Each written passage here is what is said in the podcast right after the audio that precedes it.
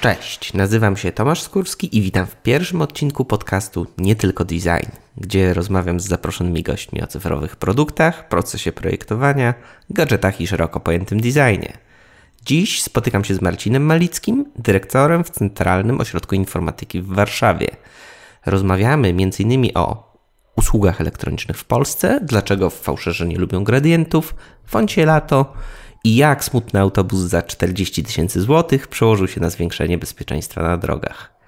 Zapis rozmowy i wszystkie podane w trakcie y, rozmowy linki znajdują się na stronie nie tylko.designu kośnik 001. Nie przedłużając, zapraszam na pierwszą część rozmowy. Dzień dobry Marcinie, witam Ciebie w pierwszym odcinku tego podcastu. A... Halo Tomku, jak mnie słyszysz? Marcinie, Marcinie, słyszę Cię bardzo dobrze. Czy możesz się przedstawić i opowiedzieć nam e, o tym, co robisz, czym się zajmujesz?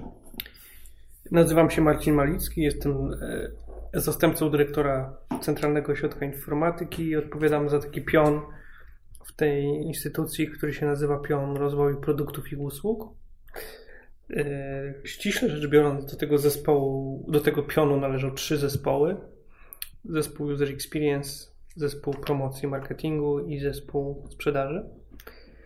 E, w Centralnym Ośrodku Informatyki jestem 3 lata. Mm, trafiłem do niego razem z obecnym dyrektorem z Wcześniej byłem przez dwa lata w Narodowym Archiwum Cyfrowym. W Ninie tak zwanym. E, nie, w NACU. NACU. A wcześniej byłem też przez chwilkę w Ninie. To są dosyć podobne instytucje. NINA, Narodowy Instytut Audiowizualny, zajmuje się digitalizacją, cyfryzacją, udostępnianiem online zbiorów audiowizualnych, filmowych, rejestracji spektakli teatralnych i tak dalej. Mają bardzo fajny serwis ninateka.gov.pl, gdzie można sobie za darmo oglądać dużo fajnych materiałów. Wszystkie adresy będą podane też w linkach do tego podcastu na, pod adresem nie tylko.design ukośnik 001. A Narodowe Archiwum Cyfrowe yy, zajmuje się cyfryzacją i udostępnianiem zbiorów archiwalnych dokumentów i fotografii. Ma największy zbiór fotografii historycznej, 15 milionów zdjęć od drugiej połowy XIX wieku do czasów współczesnych. Mm, I udostępnia te, te zbiory, te dokumenty są udostępniane w serwisie szukaj w archiwach.pl, a e, fotografie w serwisie Audiovis przez vnac.gov.pl, ale e, te serwisy mają być zintegrowane w jedno, przy czym miały być zintegrowane Trzy lata temu, jak odchodziłem z nacji, ten proces jakoś mi się wydłuża. Mm. Ale sam NAC jest chyba dość często w użyciu, bo kojarzę często pojawiające się w różnych portalach internetowych zdjęcia pokazujące, jak dane y, ulice wyglądały 30-40 lat temu a jak wyglądają teraz. Tak, ja też na co się zajmowałem właśnie serwisami internetowymi, zajmowałem się promocją zbiorów i rzeczywiście udało nam się mocno, znaczy też złapać jakiś moment e, i jakoś też sensownie tym zarządzić i rzeczywiście taki moment pewnej takiej fascynacji, takim powrotem do takiej fascynacji na vintage, prawda, takiej mody pewnej zarówno jeśli chodzi taki vintage PRL-owski na te 50 60 ale też bardzo takim odkryciem ponownym dwudziestolecia międzywojennego i odpowiadałem także za prowadzenie mm, kanału facebookowego, który w tej chwili ma chyba, nie wiem, 60 tysięcy fanów, takich realnych fanów, którzy nie kupionych na Allegro. Nie kupionych na Allegro. Mieliśmy set codziennie rano, o 8 rano do kawki, taki set zdjęć e, tematyczny Mieliśmy kilka tysięcy interakcji codziennie rzeczywiście i to się rozchodziło, media to potem podłapywały, jakieś wirale z tego wychodziły i tak dalej. No to pokazuje, jaki jest w ogóle potencjał jakby cyfryzacji zbiorów. E, myśmy mieli po prostu użytkowników bazę większą kilkukrotnie niż wszystkich odwiedzających archiwa państwowe razem wzięte przez cały rok.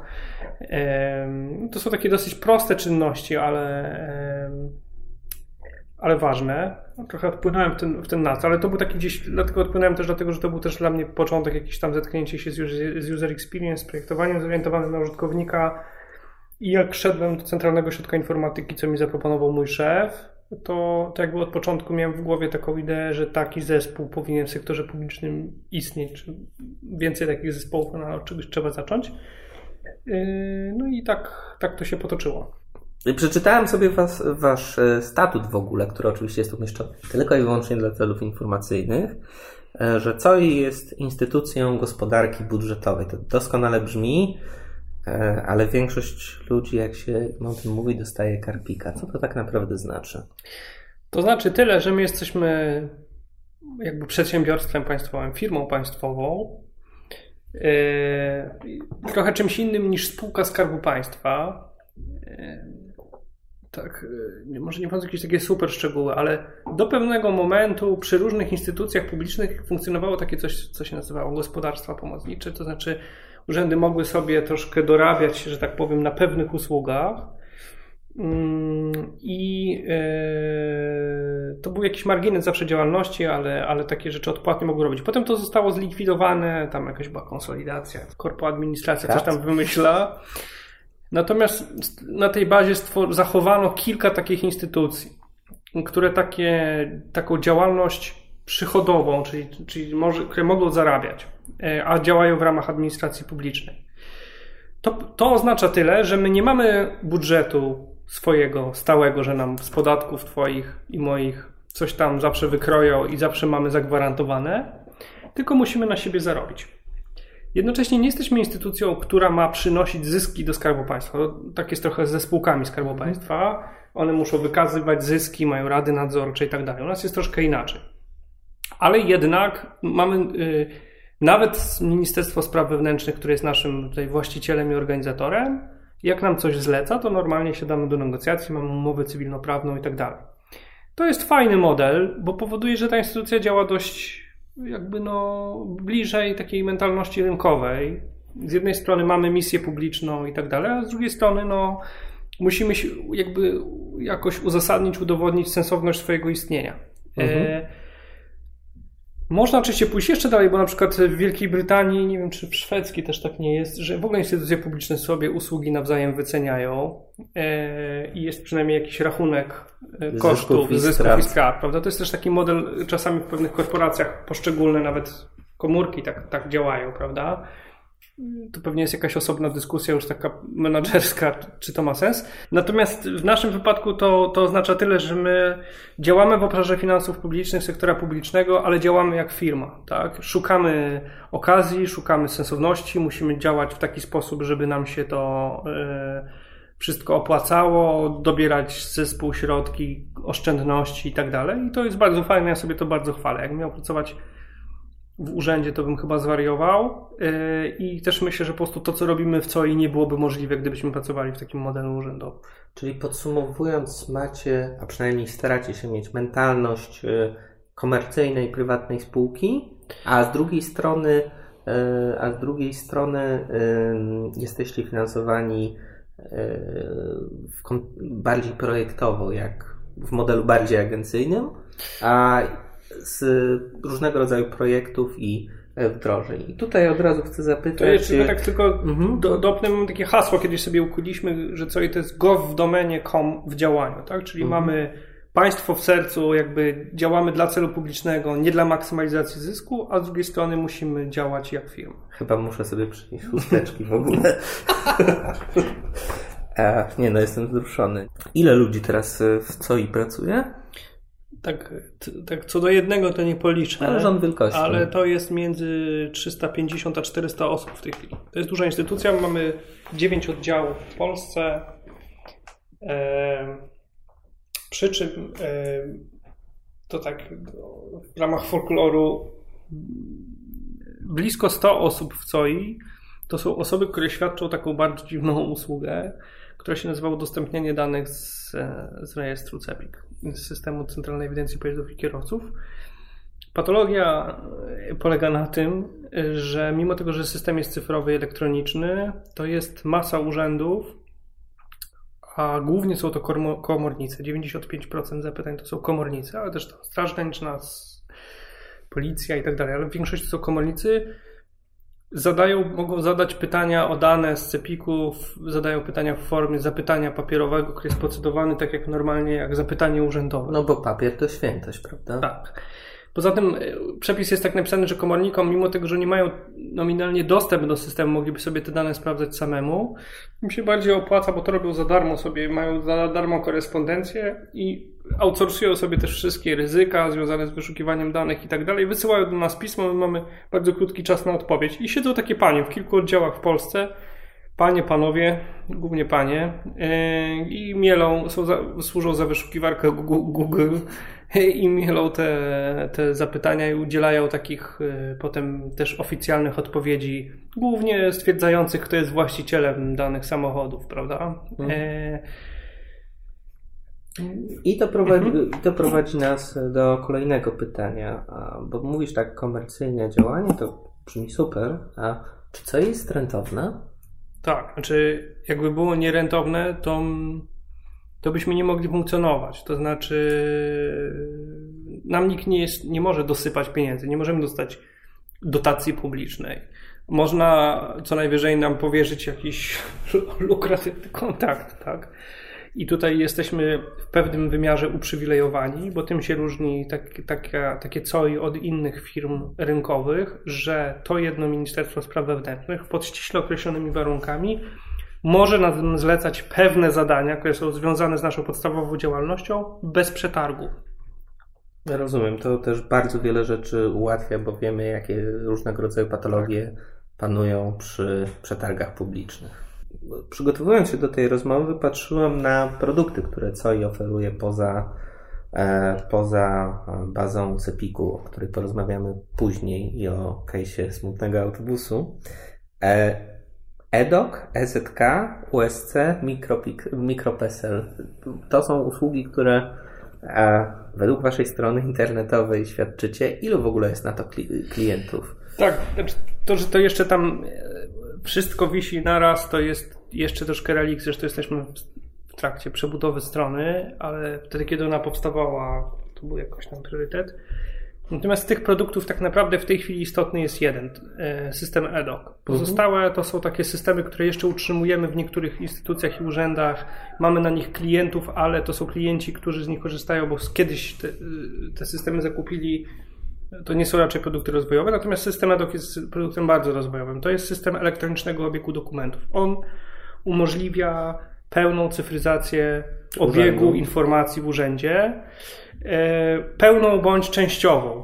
E, w tej chwili przepisy pozwalają urzędom wyjść z papieru całkowicie na, na dokumentację elektroniczną, ale mm, przepisy są na tyle skomplikowane, że na razie niewiele urzędów się na to decyduje. Mm, wszyscy dobrze wiedzą w urzędzie, że taki papier to zawsze można zamienić na inny, zmienić datę. Zawsze szef ma jakiś ruch, a w systemie rozliczalnym to jest kaplica. Natomiast to jest rzeczywiście coraz więcej instytucji takie systemy wdraża. Dla przykładu, w tej chwili kończymy wdrożenie tego systemu w Kancelarii Prezesa Rady Ministrów, czyli w Kancelarii Premiera. I Kancelaria Premiera dotąd funkcjonowała na w sensie obiegu danych, y, no tak jak w latach 70. A nagrywamy ten podcast 28 lipca 2015 to są takie rzeczy niewidoczne dla obywatela, ale no dosyć y, doniosłe. Z perspektywy I, urzędu. Tak, i KPRM tutaj jest pod tym względem zdeterminowany. Oni chcą, na razie wdrażają go jako system pomocniczy wspierający obieg papierowy i w ciągu pół roku najbliższego mają zaplanowane, że przechodzą na pełną cyfryzację obiegu dokumentów. A jeśli w międzyczasie nastąpią wybory, to czy jest, istnieje ryzyko, że to wszystko pójdzie? Niekoniecznie, bo to już tym się zajmuje bardziej aparat urzędniczy, który się w ogóle rzadziej wymienia, co ma swoje dobre i złe strony. Złe są takie, że tam są panie, które rzeczywiście pamiętają to jeszcze, że to był ur, Urząd Rady Ministrów. Niektórzy pamiętają, że przecież w 86 to zupełnie inaczej. Powiedz mi jeszcze, już tak kończąc temat Edoka, mm, czy Edok e, sam z siebie potrafi się kontaktować z ePUAP-em, skrzynką podawczą i z innymi magicznymi skrótami, przy których większość ludzi dostaje alergii, ucieka gdzie pieprz rośnie? Tak, system Edok jest zintegrowany z elektroniczną skrzynką podawczą, obsługuje też podpis elektroniczny, profil zaufany. Mhm. E, w tej chwili jest to system w technologii już mocno przestarzałej. Jesteśmy w środku projektu no, dużego redesignu tego systemu. Przenieść. On był, jest architekturze dwuwarstwowej. Mówimy o edoku. Tak, mhm. jest w tej chwili aplikacją instalowaną, będzie aplikacją przeglądarkową. W każdym razie y, to się rzeczywiście sprawdza. Ja sam komunikuję się z ministerstwem za pomocą skrzynki podawczej, znaczy w sensie edokiem. Oni mają edoka, my mamy edoka i ja po prostu wysyłam dokument, pismo, podpisuję je podpisem elektronicznym wysyłam skrzynką podawczą i trafia znowu do nich do systemu, więc e, wiem też, na przykład jest taki case e, grupy urzędów z jednego obszaru, tam zajmujących się funduszami europejskimi, które działają na terenie jednego województwa. I to jest taki case, że rzeczywiście im się to przejście na komunikację elektroniczną e, jakby przełożyło na bardzo konkretne finanse, to znaczy oni musieli regularnie co tydzień zbierać podpisy po iluś oddziałach na terenie województwa, ktoś tam jeździł, kierowca mhm. Y, to załatwiał, a potem i mieli bardzo dużą wysyłkę pocztową i przeszli na pełną komunikację elektroniczną i to są wydatki, zmniejszenie wydatków rzędu kilkunastu tysięcy złotych miesięcznie. W skali tych urzędów to są bardzo duże pieniądze. Tak już off-topicznie, czy władza wdrażająca, czyli podobna, podobna E, instytucja jak wasza e, korzysta z tego, czy jeszcze nie udało e, się w, Centralnie nie. One mają takie swoje oddziały regionalne mhm. i niektóre korzystają. Oczywiście my nie jesteśmy jedynym dostawcą takiego systemu. Są dostawcy komercyjni, jest też taki dosyć dziwny twór, to znaczy w Podlaskim Urzędzie Wojewódzkim w Białymstoku jest grupa taka informatyczna, która stworzy, stworzyła, zaadoptowała pewien system, który też udostępnia bezpłatnie no, także to jakoś tam postępuje. Tak? Mhm. Tak? Coraz więcej urzędów cyfryzuje swój obieg danych. I ile macie użytkowników tego edoka? E, klientów e, mamy w tej chwili około 80. Największy w tej chwili klient to jest MSW, to jest blisko 1000 osób. Mhm. E, Kancelarii premiera to jest kilkaset osób. Pewnie wszystkich razem no to jest pewnie licząc w licencjach, to jest pewnie dwadzieścia kilka tysięcy licencji.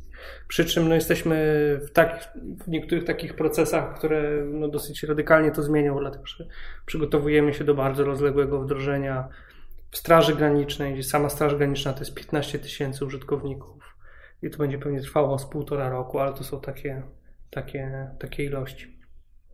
Tak jeszcze jak, jak mi opowiadasz o tym, jak w ogóle działacie i jak działa COI, to myślę sobie też, że mm, jest to o tyle fajne, że pewne, mm, że pewne procesy i pewne usługi można realizować, takie, które są strategicznie, strategicznie ważne dla państwa przy użyciu podmiotu, który od państwa zależy. I to też zapewnia pewnie jakiś spokój sumienia, ponieważ fluktuacja ludzi nie jest prawdopodobnie, jak zgaduję, zbyt duża i o, o ile miałbym zgadywać, pensje też są raczej lepsze niż y, w administracji publicznej typowej. Tak, tak, tak. Znaczy tutaj no też ta sytuacja, to, że nie jesteśmy urzędem, gdzie są w służbie cywilnej widełki płac, tylko bardziej to jest taki rachunek ekonomiczny, to my sami trochę możemy to, to rozdzielić i to pozwala nam na uzyskanie takich warunków dla pracowników, które no, są bliskie standardowi rynkowemu. Zawsze przeważnie jest, jest, jest trochę niższy, ale, nie, niedalek, ale, ale niewiele niższy albo, albo podobny. No,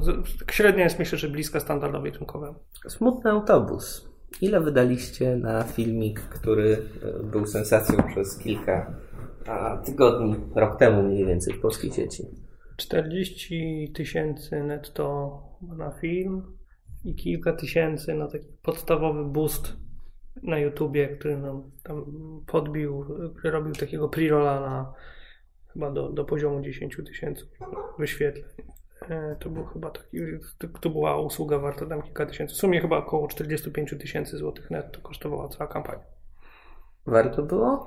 No, zdecydowanie warto, mm, ponieważ ta kampania była bardzo, jakby przełożyła się na bardzo konkretne efekty. To znaczy, poza tym, że była szokująca, kreatywna i tak dalej, i tak dalej, jednym się w sensie, podobała. W sensie nie chcesz tej agencji, która wam to przygotowała. Nie, nie, nie. Agencja K2 y, przygotowała dla nas tą kampanię. Przy myśmy zrobili, co też nie jest y, standardem zupełnie w sektorze publicznym, zrobiliśmy taki klasyczny przetarg kreatywny, y, czyli zaprosiliśmy kilka agencji, które uważaliśmy za fajne do złożenia różnych propozycji. One złożyły te propozycje I spośród tych propozycji wybraliśmy taki wstępny koncept, który potem się stał smutnym autobusem. On jeszcze wtedy oczywiście różnił się od tego, jak on ostatecznie wyglądał.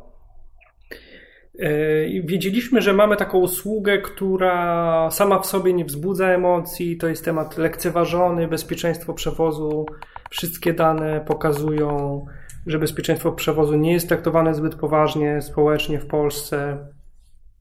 E, usługa, którą udostępnialiśmy, która umożliwia sprawdzenie po numerze rejestracyjnym podstawowych informacji o tym autobusie, czy on jest ubezpieczony, czy ma ważne badania techniczne, ile osób on może przewozić to jest usługa prosta, dosyć skromna. E, w związku z tym trudno to było liczyć na jakiś taki automatyczny, duży efekt. W dodatku w tym samym czasie uruchamialiśmy drugą usługę, która była dużo bardziej spektakularna, usługę Historia Pojazdu, która była bardzo mhm. usługą bardzo oczekiwaną, medialnie bardzo jakby e, ograną i media same się tym interesowały. W związku z tym myśmy zdecydowali, że nie będziemy promowali usługi Historia Pojazdu, bo ona się promuje sama, a tą usługę warto wypromować. Efekt, jaki osiągnęliśmy, to nie jest tylko te 2 miliony wyświetleń na YouTubie, ale to jest e, taki no, duży media coverage, który był już refleksyjny, który omawiał problem. Mhm. Mieliśmy dwa dni po starcie w głównym wydaniu faktów, w głównym wydaniu wiadomości, każdy około 3 milionów widzów. Poważny materiał, który wychodził od spotu, ale który omawiał problem i który mówił o usłudze. Mieliśmy bardzo dobry wynik usługi. E, w pierwszych samych tygodniach ponad 30 tysięcy sprawdzeń autobusów, wszystkich autobusów w Polsce, mhm. 100 tysięcy. Po roku mamy 200 tysięcy sprawdzeń, takich unikalnych sprawdzeń, prawidłowych zapytań do bazy. Plus robiliśmy badanie, ewaluację, chyba 3 miesiące po badaniu, mhm. z którego wynikało, że jest to usługa, że jest to kampania bardzo zapamiętana, bardzo rozpoznawalna, na trzecim miejscu w ogóle w historii kampanii społecznych w Polsce w ślad za dwoma kampaniami bardzo wysokobudżetowymi, z których jedna była kampanią zagraniczną, przygotowaną w Wielkiej Brytanii, drugą, druga to kampania Stop Wariatom, nie, z 50 y, mniej zwolni, która miała sam budżet na media, chyba finansowanie z Unii Europejskiej miało 4 miliony złotych. Stop Wariatom, nie Stop Wariatom, jest, tylko... jest komercyjną tak, tak kampanią tak, tak. Zgadzam się. 4 e, miliony złotych budżetu na media, my nie mieliśmy żadnego budżetu na media i mm, Przekaz został po trzech miesiącach, był dobrze zapamiętany, mimo tych takich jakby wielkich emocji, o które nam też chodziło, tak naprawdę po czasie tak zapamiętany jest jakby przekaz jako neutralny w większości przypadków, tam ponad 65%. Wszyscy, ludzie pamiętali o co chodziło, e, więc no to jest przykład bardzo udanej kampanii. Zresztą branża to doceniła, bo, bo kampania dostała sześć, e, sześć e, nagród Klubu Twórców Reklamy, w tym Złoty Miecz za, za kampanię, czyli taką w tym roku no w sumie najważniejsza nagroda, jaka była w Polsce, plus miał trzy nominacje do Cannes Lions, do najważniejszej mhm. nagrody reklamowej na świecie. No to myślę, że to jest bardzo dobry po prostu wynik. Oczywiście no świetna działalność agencji, ale była bardzo dobra też chemia między nami, naprawdę dobra współpraca. Tutaj też chciałem bardzo pochwalić naszego szefa marketingu Pawła Frankę, który bezpośrednio jakby to pilotował, który też agencję Kadwa bezpośrednio zachęcił do wzięcia udziału w tym przedsięwzięciu i e, no, ma to dobrą robotę tutaj zrobił. A, czyli innymi słowy, przekładając to na liczby, każdy autobus w ciągu ostatnich 12 miesięcy, tak w prosty sposób przekładając to, został sprawdzony mniej więcej trzy razy. Yy, tak, tak, no prawie ponad dwa razy dokładnie. E, tak. Czy, czy robiliście jakieś statystyki, czy w porównaniu do zeszłego roku w jaki spadła ilość wypadków? E, no bo to taki jasny tak, KPI, który można tak, spróbować osiągnąć. K2 yy, zrobiło takie, taką ewaluację. Ja jestem zawsze ostrożny z nimi, bo na to ma wpływ bardzo dużo różnych czynników. Mhm. Państwo podejmuje bardzo różne działania, żeby to zmniejszyć, ale... Pogoda. Pogoda, inne działania zaostrzanie przepisów, kontroli i tak dalej. Ale tak, było e, pod tym względem e, wypadków było mniej. E, efekty tych kontroli też przyniosły lepsze rezultaty, więc taki mierzalny wynik też w postaci zwiększenia bezpieczeństwa wydaje się, że się pojawił. Mhm. Ale jeśli chodzi o, nie wiem, mniej wypadków związanych z, z autokarami. Tak. Czy to się na konkretne liczby przekłada, nie wiem, 10 czy 20? Nie pamiętam 500. tych liczb, hmm? ale w K2 jak przygotował takie podsumowanie kampanii, hmm. to oni takie liczby zebrali. Rzeczywiście był taki spadek chyba na poziomie około 20%, wydaje mi się, był taki mhm. spadek. Także tak, to się wydarzyło. Chciałbym Ciebie zapytać teraz o temat e-usług, czyli coś, co jest tak naprawdę najbliższe sercu typowego obywatela. Dlaczego e-usługi są wdrażane tak wolno? Czy w ogóle, czy w ogóle można coś zrobić, żeby były wdrożone szybciej? Dlaczego w Polsce to tak wygląda? Tutaj klasyczny case, który się zawsze pojawia e, przy, ty, przy e-usługach jest podawanie przykładu Estonii, która oczywiście wszystko ma wdrożone e, i cała, cała, cała infrastruktura. Dlaczego w Polsce to tak wygląda? Czy możesz to nam przybliżyć? Nie, no jak to jest przecież świetnie. Jak policzymy nominalnie e-usługi udostępnione na Apple Appie, to jest ich całe mnóstwo. E, są setki usług udostępniane kolejne. No tylko właśnie tutaj e, trochę za bardzo rządzi tym statystyka. Mhm. Mm, ja w ogóle coraz mniej lubię słowo e-usługa. Dużo bardziej wolę po prostu słowo usługa. Mm, I właśnie no mimo tego, że tak, na, tak jakbyśmy policzyli te różne e-usługi, co są dostępne, to ich wcale nie jest tak, tak mało, to większość z nich polega na udostępnianiu jakiegoś formularza elektronicznego, który pozwala wysłać ustandaryzowanego maila do państwa polskiego, za którym siedzi jakiś urzędnik, weźmie tego maila, wydrukuje, zarejestruje jego sprawę, no i potem przygotuje na niego odpowiedź. Po zyskaniu akceptacji swojego przełożonego, wyśle do nas kolejnego takiego anachronicznego maila w postaci wiadomości ze skrzynki ePUAP do skrzynki ePUAP Zresztą ostatnio byłem na takim spotkaniu, na którym jednym z dyrektorów w Ministerstwie Cyfryzacji powiedział wprost, że ePUAP jest w tej chwili głównie platformą administracji publicznej, to znaczy ze skrzynki ePUAP w ponad 90% korzystają tylko urzędy do komunikacji między urzędami. Natomiast w praktyce komunikacja obywatela z urzędem się nie dzieje. Zresztą trudno się dziwić, bo po chińskiego Boga obywatelowi jakaś taka dziwna skrzynka jeszcze w dodatku nie pozwala przesłać chyba załącznika większego niż 5 MB, może to, to zwiększyli. Tu problem jest taki, że u źródła mm, jakby jest błędne myślenie właśnie o procesach usługowych. Mhm. I to jest w dużej mierze przełożenie procesów, jakby mindsetu e, papierowego do sfery cyfrowej. ePUAP jako, jako zbiór formularzy e, ustandaryzowanych do wysyłania do urzędu, no to jest dokładnie przełożenie modelu złożenia wniosku pisma do urzędu, który ten, to pismo się jakoś rozpatruje. Prawda? Natomiast no, prawdziwa usługa no, zapewnia jakąś automatyzację tego procesu.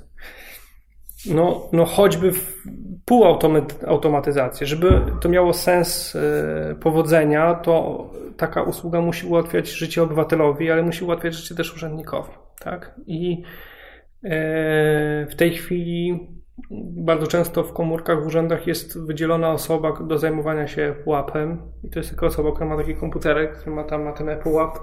No i ona właśnie wyciąga te wnioski, ale e, na przykład te dokumenty już się zupełnie nie, nie integrują z systemami wewnętrznymi. Jak mówiłem, że mamy zintegrowany e, system elektronicznego biegu dokumentów ze pułapem, to jest tylko obsługa w postaci możliwości wysłania dokumentów, ale on nam nie automatyzuje procesu. Mhm. E, Estonia oczywiście no, jest 4-milionowym krajem o prostej administracji i tak dalej. Tak? Dużo ludzi mówi o, o Estonii, ja wolę mówić o Gruzji na przykład, która Gruzja jest krajem, który zupełnie kojarzy nam się bardziej z jakąś wojną z ruskimi niż e, z informatyzacją. No to w, Gruzji cyfryzacja dzieje się no dużo bardziej dynamicznie, ale to znowuż jest kraj 4-milionowy, w którym jest jedno duże Tbilisi, i sporo małych miast. My mamy duży kraj, 40-milionowy, o różnych ośrodkach, o bardzo skomplikowanej administracji, o zaszłościach z PRL-u, o, o historii pozaborowej, o bardzo różnych kulturach urzędniczych. Mm. Widzę, że tą odpowiedź akurat nasza, ten element. To jest strasznie skomplikowane i to się, z tym się stykamy na każdym kroku. To znaczy, na przykład, żeby mogły działać dobrze jakiekolwiek usługi, najpierw pewne rzeczy trzeba ustandaryzować. e, trzeba ustandaryzować dane, procesy, wymianę danych między systemami i tak dalej. E, wiadomo, że politycy e, no, kierują się pewnymi takimi działaniami doraźnymi przeważnie i oczekują szybkich rezultatów, e, niechęt, mniej chętnie przyjmują takie działania bardziej takie ciche, które Doraźne. dora, prawda, takie, takie, no tak, a mm, też z drugiej strony brakuje takiej spójnej wizji, tak. Można się z tego śmiać, Mm, teraz mamy taką technokratyczną bardziej nomenklaturę w dyskursie publicznym, ale no bez ideologii jakiejś e, to nic nie działa sensownie. E, I jeśli chodzi o sferę cyfryzacji, tej ideologii brakuje. To znaczy wizji, takiej wizji, która by realnie pociągnęła też e, ludzi, która byłaby zrozumiała i dla polityków, i dla obywateli, która by trochę tak kanalizowała to, czego szukamy. Dla nas w COI taką wizją jest wizja państwa usługowego. Mhm. Państwo usługowe to jest państwo zorientowane na dostarczanie korzyści obywatelowi. I e, mm, na tej podstawie można priorytetyzować bardzo łatwo, które rzeczy cyfryzować, jakie procesy. Wiadomo, że się, jesteśmy krajem niezbyt bogatym, e, i no, w tej chwili też no, bardzo się opieramy na, w tej sferze na funduszach unijnych, no to jest kwestia jakiegoś wyboru. Natomiast no, trochę mnie dziwi, dlaczego my wydajemy, jesteśmy w stanie przyjąć jakiś tam projekt, nie wiem, e-dziennika, którego główna korzyść jest taka, że sobie rodzic zajrzy do, do, do ocen ucznia i ten projekt kosztuje nam na przykład kilkadziesiąt milionów złotych a nie robimy czegoś, co, co, co mogłoby dać dużo prostszy, szybszy rezultat, e, e, który by generował konkretny kapitał społeczny w postaci czy to udostępnianych danych, czy skrócenia pewnego procesu. Na przykład odmiejscowienie dowo- wydawania dowodów osobistych możemy bardzo łatwo przełożyć na bardzo konkretny kapitał społeczny. Yy, możemy policzyć, ile osób nie musiało pojechać do swojego miejsca zameldowania. W Warszawie takich osób jest bardzo dużo, takich swoich, którzy gdzieś tam jest dom miejscowości rodzinnej zameldowanych, którzy nie musieli wziąć wolnego dnia z pracy yy, i zrobili to po prostu po robocie i zajęło im to godzinę, a nie 8 godzin. Prawda? I to możemy przełożyć w skali tych tam około y, trzech, między, te liczby się wahają między 3 a 4 wydanych do, milionów dowodów osobistych wydanych rocznie na, na konkretne pieniądze. Myśmy to liczyli na przykład Narodowym Archiwum Cyfrowym. Na podstawie statystyk wykorzystania serwisu liczyliśmy, ile mhm. musieliby obywatele zapłacić, żeby skorzystać z tych zbiorów w formie tradycyjnej, czyli przyjeżdżając do, do urzędu. I liczyliśmy użytkowników z Warszawy, z innych miast. Liczyliśmy tam jakąś stawkę według średniej krajowej płatności, przejazd i tak dalej. To, to, to będzie... E, myśmy policzyli, że w związku z tym, że z serwisu korzystało, no nie były jakieś zatrważające liczby, ale było pół miliona użytkowników rocznie. No wychodziło, że gdyby to osoby miały skorzystać z tych e, danych, to musieliby wydać 80 milionów złotych. Czyli to było oczywiście, no, troszkę naciągane, ale że 80 milionów złotych zostało w kieszeniach Polaków, tak? No nie w sensie finansowym, ale uzyskali pewną korzyść, za którą nie zapłacili, prawda? I to jest kapitał społeczny. Y, Brytyjczycy to liczą y, obsesyjnie, Wiem. mają taki y, urząd tam efficiency, coś tam, prawda? I wszystko liczą.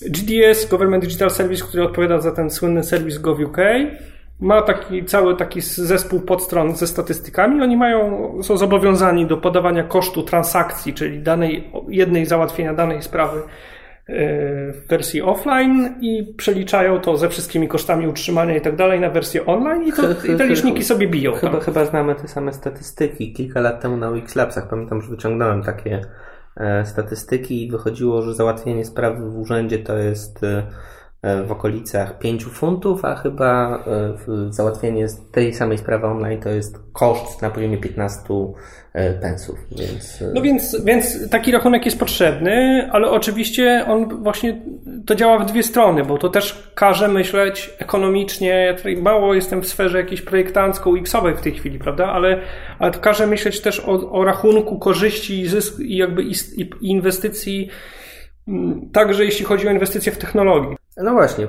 tutaj poruszyłeś temat dowodów osobistych, y, który jest kolejnym tematem, który chciałem poruszyć, a przeprojektowaliście ostatnio dowody osobiste. A... Tak, znaczy To tak zrobiliśmy troszkę przy okazji. Na no, tak to była fajna, pałę, tak? tak troszkę na pałę. Oczywiście za projektowanie dowodu osobistego jest odpowiedzialna Polska Wytwórnia Papierów Wartościowych. To jest spółka Skarbu Państwa, będąca w całości własnością Skarbu Państwa. Yy, natomiast yy, w ramach projektu PLID, właśnie budowy systemu rejestrów państwowych, który Ale obejmuje czy, także... Czy to jest ten cały PLID, który był 5 lat temu i 10 lat temu, czy to jest kolejna tak, najpierw, najpierw był PSL2, a potem był PLID i to miało być właśnie przygotowanie się do elektronicznego dowodu osobistego. Była infoafera i potem my zostaliśmy zaangażowani trochę jako e, szambonury, e, czyli... Czyli, no mówiąc krótko, po, po tym kryzysie, w tym momencie jakby troszkę no nie było pomysłu, co z tym zrobić. E, czas ubiegł, był projekt unijny też do zakończenia rozliczenia, ale przede wszystkim no, była przesuwana już dwukrotnie ustawa, e, duża frustracja i urzędnicza i społeczna. Zostaliśmy my poproszeni o zajęcie się tym projektem. E, no i to był, to był pierwszy taki wielki projekt, który żeśmy realizowali i, i no, duże wyzwanie. I on był skoncentrowany przede wszystkim na, jakby na systemie, który y, obsługuje PESEL, zbiera, integruje z rejestrem dowodów osobistych. Wcześniej bazy obsługujące dowody osobiste były rozproszone, były bazy lokalne, w urzędach baza centralna, która się teoretycznie komunikowała, słabo to szło. Nie było wymiany danych między PESEL-em a dowodami osobistymi, osobistymi. Tworzyliśmy zupełnie nowy rejestr aktów stanu cywilnego, bla, bla, bla. I przy tej okazji było wiadomo, że mimo tego, że na razie nie wchodzi elektroniczny dowód osobisty, to, yy, to będzie powstawał nowy taki layout dowodu, ponieważ yy, zmienia się troszkę zakres danych, wypada meldunek i kilka informacji jakieś tam dochodzą, pojawiają się nowe zabezpieczenia po 10 latach no jest jakiś postęp, zawsze to jest jakiś wyścig z fałszerzami. I jak rozumiem, to też wymagało jakichś e, zmian i wkładu od MSWiA, tudzież od policji i różnego tego typu tak, interesariuszy. ponieważ myśmy w tym projekcie zajęli się też tematem przeprojektowania formularzy urzędowych, to był też taki temat, który myśmy sami gdzieś wynaleźli i powiedzieli, przekonali do tego MSW, że przy okazji tego projektu warto się tym zająć to ówczesny wiceminister odpowiedzialny za tą działkę, y, Rafał Magryś, y, któremu się podobało generalnie nasze myślenie, y, nasze tam design thinking, user centered design and bla, bla i tak dalej. Ogólnie widział, że projektujemy rzeczy, umiemy projektować rzeczy, które są i ładne, i użyteczne. Jak zobaczył pierwszy projekt, który mu dano jako zarekomendowany do wdrożenia tego, jak miałby wyglądać dowód, to wściekł się. Tam była jakaś mapka Polski, jakieś drzewko, jakieś nutki Chopina, jakieś, e, jakieś kuje muje dzikie węże. E, e, wyglądało to strasznie, widziałem ten projekt. No to się wściekł i powiedział, że on w takim razie bardzo serdecznie prosi Centralny Ośrodek Informatyki, żeby się włączył w ten projekt, mimo tego, że to nie było w normalnym naszym zakresie i tak dalej. I razem e, z kolegą Maćkiem Bartosiewiczem z e, zespołu Zer Experience e, zaangażowaliśmy się w to zadanie. I tutaj muszę też powiedzieć, że bardzo fajna była ta współpraca z PWPW, z Polską Wytwórnią Papierów Wartościowych. Oni też troszkę odetchnęli, dlatego że oni byli przyzwyczajeni, że oni sobie mogą różne rzeczy wymyślać, a na końcu tam jakiś Flow był taki przeważnie, że taki urzędnik średniego szczebla coś tam mówił pod hasłem niby, że niby się zajmuje zabezpieczeniami tego dowodu, to tam pchał w swoją stronę estetyki wiejskiej chaty. Z Comic Sansem. Z Comic Sansem. I to jest w ogóle bardzo specyficzna umiejętność, w ogóle to jest bardzo ciekawa wiedza. To są graficy w PWPW, którzy są często absolwentami grafiki ASP, a jednocześnie mają, no, to, są, to jest w ogóle specjalne oprogramowanie, bardzo drogie i w ogóle funkcjonujące na bardzo ograniczonym, zamkniętym rynku. Produkują to tam na taki najbardziej rozpowszechniony program do projektowania graficznego dokumentów zabezpieczonych, banknotów. Tego jest takie szwajcarskie oprogramowanie, kosztuje jakieś setki tysięcy złotych.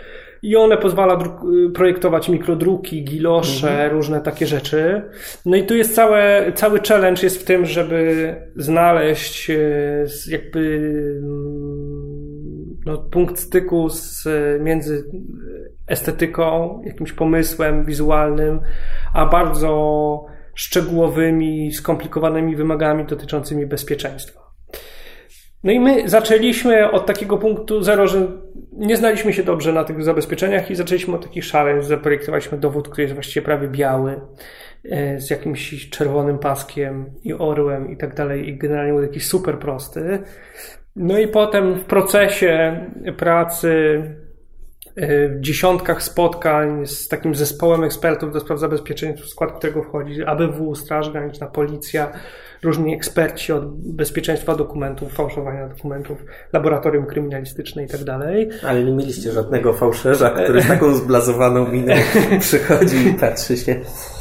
Nie, nie, ale mieliśmy fajne spotkania w, centrum, w Centralnym Laboratorium Kryminalistycznym, gdzie nam pani pokazywała dziesiątki sfałszowanych dowodów i pokazywała, jak się dowody fałszuje i jak się fałszuje i jakie fajne rzeczy fałszerze wymyślają. To dla ludzi, którzy nie wierzą, że projektowanie może być fajną pracą. Yy, na pewno w tym procesie musieliśmy zawrzeć mnóstwo różnych kompromisów, które nie były nam w smak, ale ostatecznie no, jesteśmy zadowoleni z efektu. Dużo nam się udało osiągnąć. Jak porównamy sobie, jak spojrzymy na czysto taką designerską stronę, poprzedni dowód i nowy dowód, to zobaczymy, jak dużo zostało tam uporządkowane. W poprzednim dowodzie były chyba cztery fonty no naprawdę y, pod tym względem no, zupełnie różnych typów y, rodzin i tak dalej. Nie było żadnej koherencji, poziomy nie były trzymane, y, jakby wielkość fontu i tak dalej. No, pod tym względem był kompletny chaos. Też kwestia użyteczności, które dane były na awersie, które na rewersie. No to tutaj się udało bardzo dużo zrobić. Tyle, ile mogliśmy, żeśmy ten projekt wygładzili, uprościli. Jest tam takich rzeczy, które nie są zbyt fajne, ale które są po prostu strasznie e, wymagane przez osoby związane z bezpieczeństwem. My lubimy proste przejścia, teraz jest też, prawda, flat design i tak dalej. Natomiast, yy, czyli no, dominują takie proste formy, kontrasty. Yy, natomiast yy, w sferze bezpieczeństwa dokumentów wszystko, co jest bardzo wyraźnie oddzielane, jest niebezpieczne, bo jeśli coś jest wyraźnie oddzielone, to łatwo to wyseparować przez, e, przez fałszerza. W związku z tym dąży się do rozmywania, przenikania, gradientowania i tak dalej, giloszowania. Nasz grafik byłby przeszczęśliwy za każdym I, razem. I e, no to musieliśmy szukać jakiegoś tam jakiegoś dobrego wyjścia z tej sytuacji, ale wydaje mi się, że, że naprawdę udało się osiągnąć coś bardzo okej. Okay.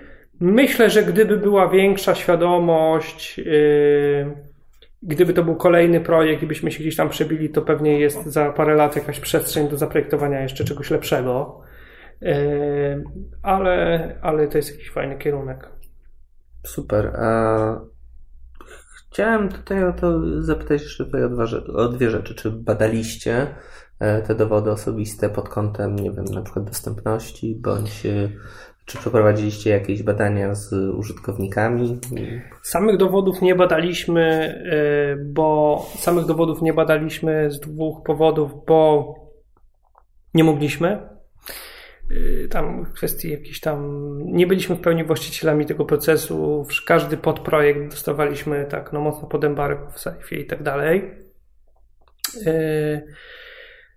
Wiem, że były konsultacje prowadzone z organizacjami zajmującymi się tam niepełnosprawnością, niewidomymi i tak dalej, ale to już robiła MSW bez nas.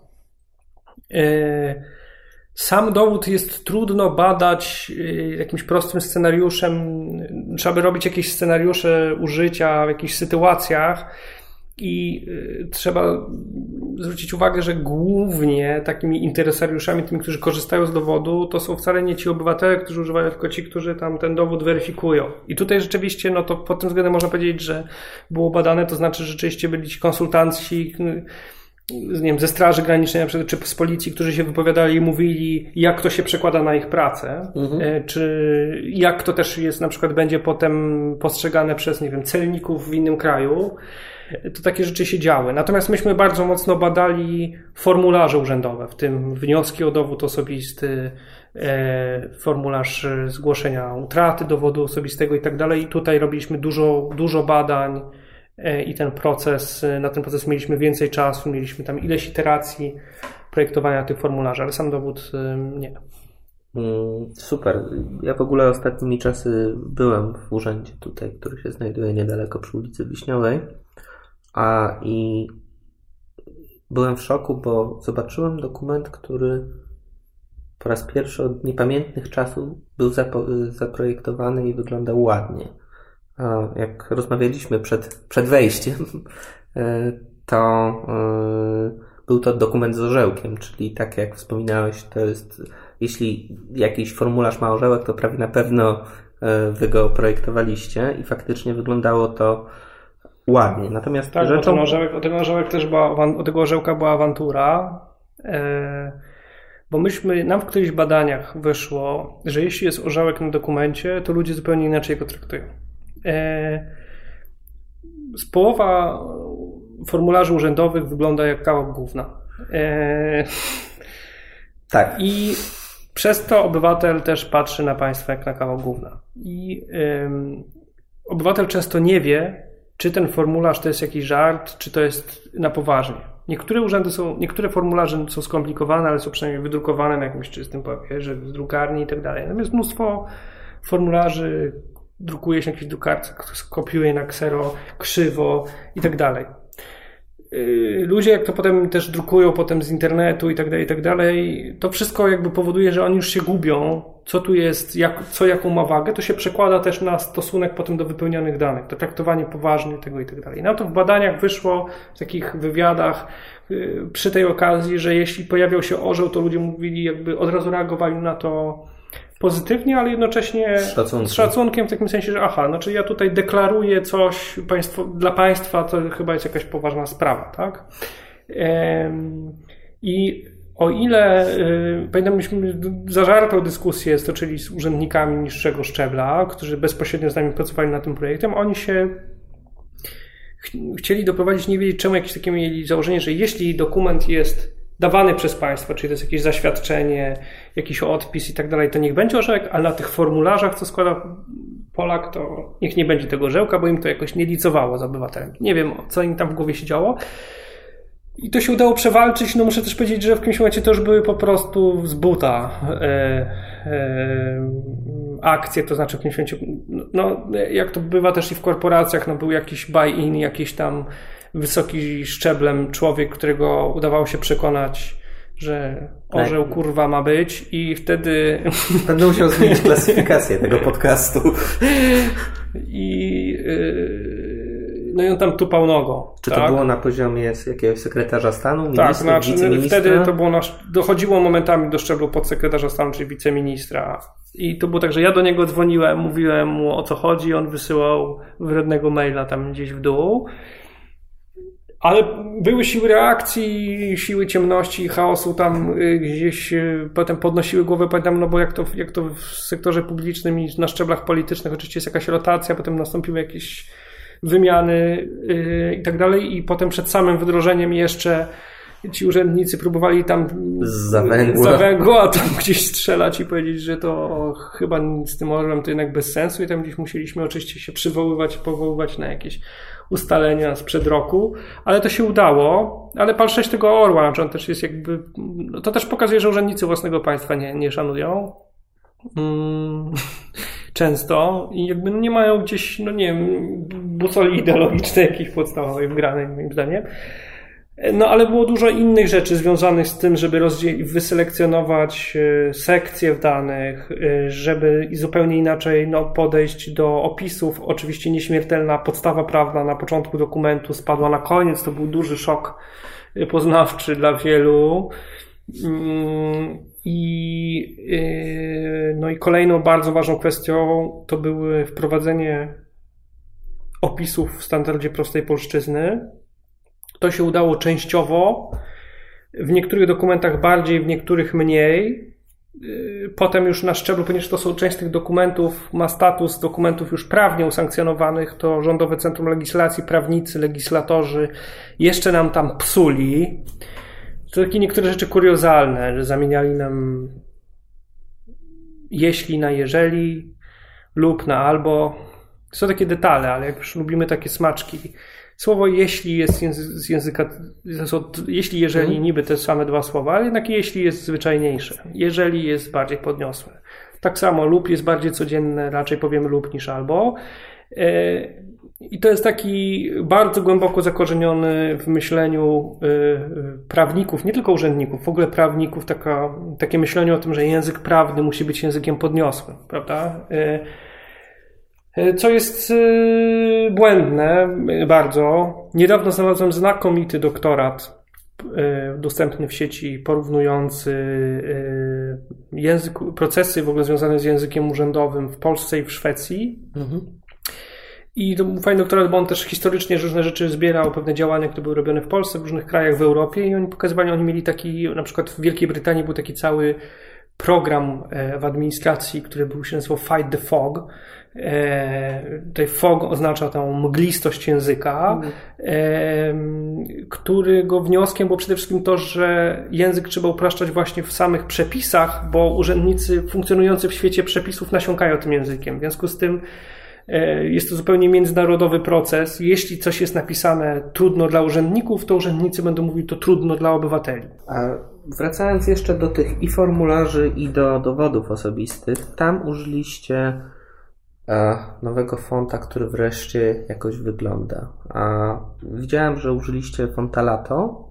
Skąd pomysł, że akurat ten font? W ogóle skąd to wyszło wszystko?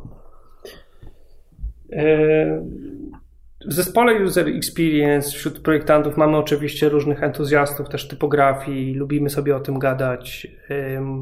Jest to jakaś tam naturalna sfera, którą się też interesujemy. No w związku z tym było szukanie mm, jakiegoś fontu. Robiliśmy różne rozeznania. Na przykład y, byliśmy w spotkaniu z kancelarią prezydenta której mówiono nam, że jest, była tam w jakimś momencie bardzo żywa idea zaprojektowania fondu narodowego, e, ale nie poszli, i nawet jakieś próby chyba były, ale nie poszli z tym jakoś dalej. Mm, no, bardzo nie chcieliśmy użyć jakichś tam fontów typu Arial czy Times New Roman. Potem okazało się w procesie, że dla urzędników to są fonty tak zwane normalne, inne to są fonty nienormalne, nienormalne. prawda?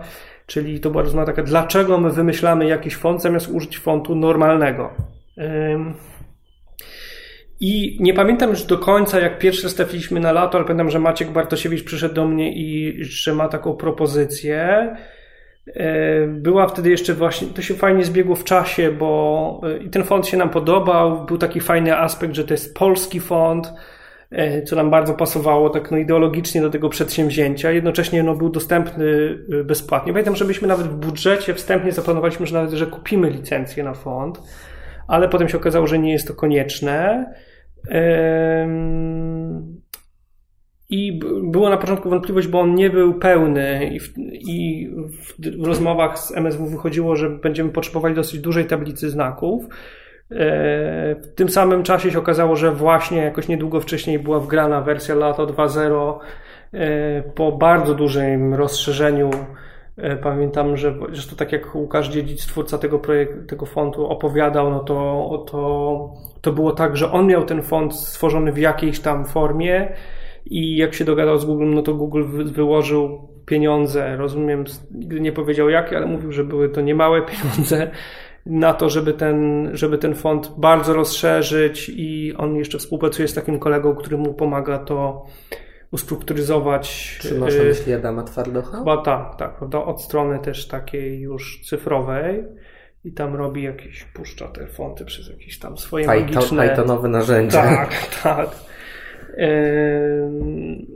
No i tak, no i ten font nam się no po prostu wizualnie podobał. No on jest taki wdzięczny, on jest taki, ten font lato jest taki wdzięczny bardzo. Zresztą my z niego, z tego powodu zaczęliśmy korzystać dosyć e, namolnie. W aplikacji źródło, które obsługuje cały system rejestrów państwowych też jest font lato. W serwisie obywatel.gov.pl jest font lato i e, no nie jest tak, żebyśmy go używali tylko tego fontu. Sam font COI taki dedykowany to jest NeoSans, e, ale, mm, ale, ale jest, e, jest to piękny font. Jest, ja się absolutnie zgadzam. Idealnie by było, gdyby e, gdybyśmy jako, jako całe państwo posiadali faktycznie, tak jak mówisz, font narodowy. Gdyby lato mogło być tym fontem, byłoby to byłoby to idealne. Zresztą też rozmawialiśmy, zanim jeszcze rozpoczęliśmy tą rozmowę, odnośnie tego, że tak niewiele tych fontów narodowych zostało realnie, realnie stworzonych w Polsce, a przynajmniej fontów, które miały służyć jako polskie, jeszcze czcionki wcześniej. Tak. E, I nawet jeśli teraz istnieją fonty, które mają polskie, polskie znaki, to one bardzo często są e, no, wybrakowane i nie zaspokajają większości potrzeb, bo tutaj, e, o czym często chyba się zapomina, trzeba uwzględnić nie tylko polskie znaki, ale również trzeba jakieś znaki, które się znajdują w formularzach, czy... Tak, to znaczy, ponieważ ten font musimy zastosować do Mm, stosujemy w aktach stanu cywilnego, a akt stanu cywilnego tworzy się dla każdej osoby urodzonej w Polsce, wszystko jedno, czy była przejazdem, jest obcokrajowcem, Tunezyjczykiem, Chińczykiem i tak dalej, to musimy te sytuacje obsłużyć. W związku z tym, i to regulują przepisy międzynarodowe, to jest jakoś, to się nazywa prawo prywatne międzynarodowe, które reguluje, które jakby co mają w zakresie kraje zapewnić. E, i to zobowiązanie kazało nam zapewnić pełną tablicę Latin Extended, e, Latin rozszerzoną.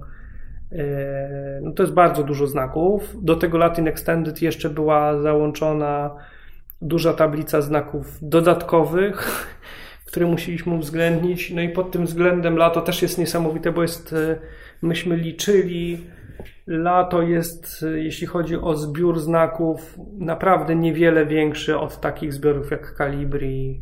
E, to, to jest naprawdę jeden, jeden z pełniejszych e, fontów. Z, z którejś prezentacji Łukasza Dziedzica widziałem, że tam chyba prawie 9 tysięcy znaków zostało zaprojektowanych. Tak. No więc to jest absurdalnie wielki e, zbiór znaków z jednej strony, a z drugiej strony jest to całkiem zgrabny i niewielki font. Zresztą wydaje mi się, że gdyby chcieć go stosować pod kątem, ile się używa toneru bądź tuszu, to również on jest dość ekonomiczny, chociaż przy, przypuszczam, że w Polsce nikt takich badań nie robi. Tak, słyszeli, czytaliśmy jakieś takie badania gdzieś w Stanach, ktoś takie pomiary robił.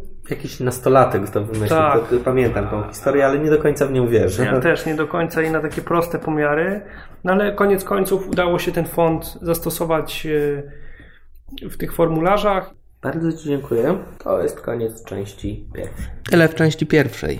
W drugiej części porozmawiamy z Marcinem o tym, jak e, powinien wyglądać zespół projektantów i badaczy, jak często prowadzą w co i badania i w jaki sposób można dbać o edukację i rozwój pracowników. To tyle na dzisiaj. Dzięki i do usłyszenia.